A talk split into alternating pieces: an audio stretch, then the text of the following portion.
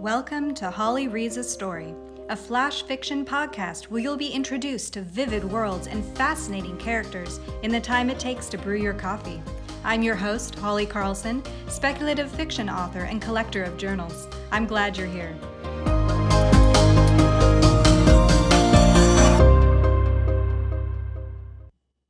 Hi, everyone. Today's episode is a bonus episode, and instead of reading new flash fiction for you, I will be reading from the prologue of my upcoming fantasy novel, Daughters of Fire and Sea, Book One. It's the first book in a trilogy, and it will be releasing before the end of September. Yay!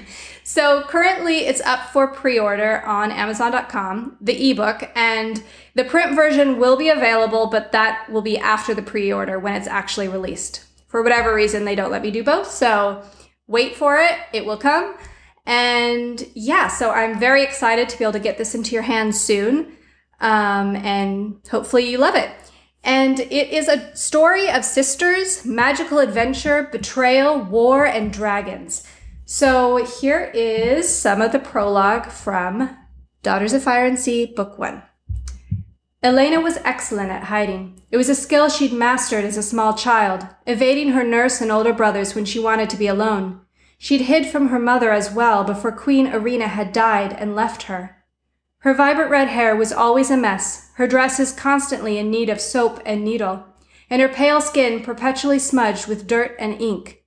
When Elena wasn't hiding in the numerous dark tunnels that filled the old keep, or climbing the walls of the castle, to her nurse's horror, she was ensconced in the library, poring over ancient manuscripts on magic. She'd even managed to blackmail her brother's fencing tutor into teaching her on the sly, one of her proudest achievements. Elena was, if her father had bothered to pay attention, the worst possible princess, or best, if her opinion mattered at all. I'm going to join the infantry, she told her brother Raindar on her seventh birthday.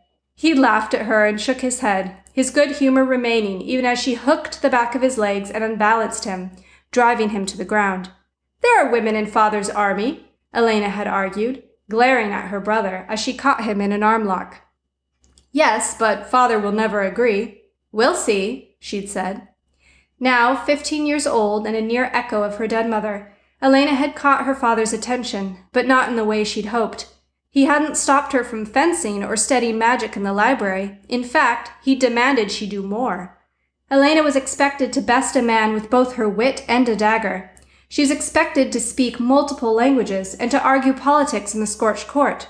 She was supposed to draw the eyes of suitors for political alliances and yet be seen as unattainable and untouchable, loved and feared by men and women everywhere.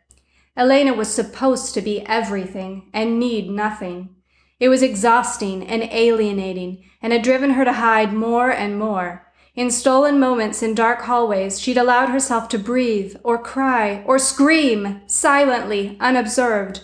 On one such day, when she'd slipped away to pound her fists against the wall, she'd ended up inside a secluded passageway off her father's study, the doorway concealed by a heavy ta- tapestry. She'd been standing just inside it, taking deep, shuddering breaths in the unused space, trying to calm her racing heart when she heard the study's door open.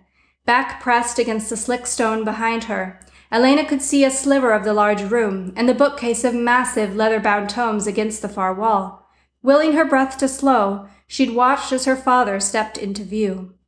King Rakarn was a large, imposing man with broad shoulders and a barrel chest, his thick dark brown hair was clipped short, military style, and tamed with oils.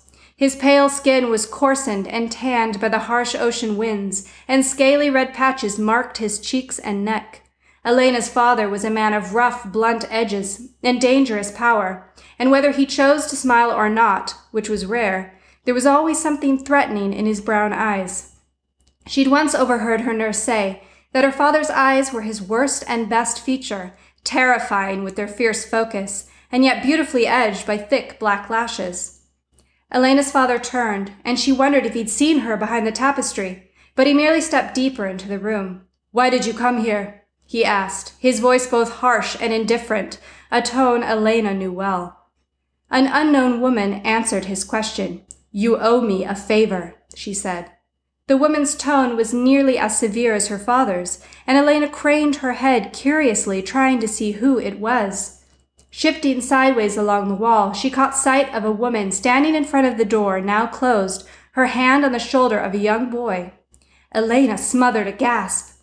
The woman had wings tucked behind her back, the feathers black like a raven's. She was tall, taller than her father, with long blonde hair and bright blue eyes, and so pale that Elena wondered if she'd ever seen the light. Her arms, bare from wrist to shoulder, were long but muscular and covered in tattooed runes that glinted an unsettling green. Armor covered the rest of her, a combination of black leather and scale, and a coiled whip hung from a belt around her waist. She's a daughter of Valen, Elena thought, her heart pounding in her chest. She'd only read of them in the old histories in the keep's library, never seen one. What was she doing here? The daughters lived inside the Vale, ushering the souls of dead warriors to Vaelnorn. I hope you enjoyed the reading from the prologue of my upcoming novel. And if you want to be notified of when it officially goes live, I will be posting on my Instagram by Holly Carlson or on my website by hollycarlson.com. And you can also sign up for my newsletter there where you will be the first to know when it does go live. Um, so I really hope you enjoyed that, and I look forward to sharing it with you very, very soon. And thanks again for listening, and I hope you have an awesome day. Bye. Thanks for listening to Holly Reads a Story. Please subscribe if you'd like to catch my next episode, or visit byhollycarlson.com to read new stories.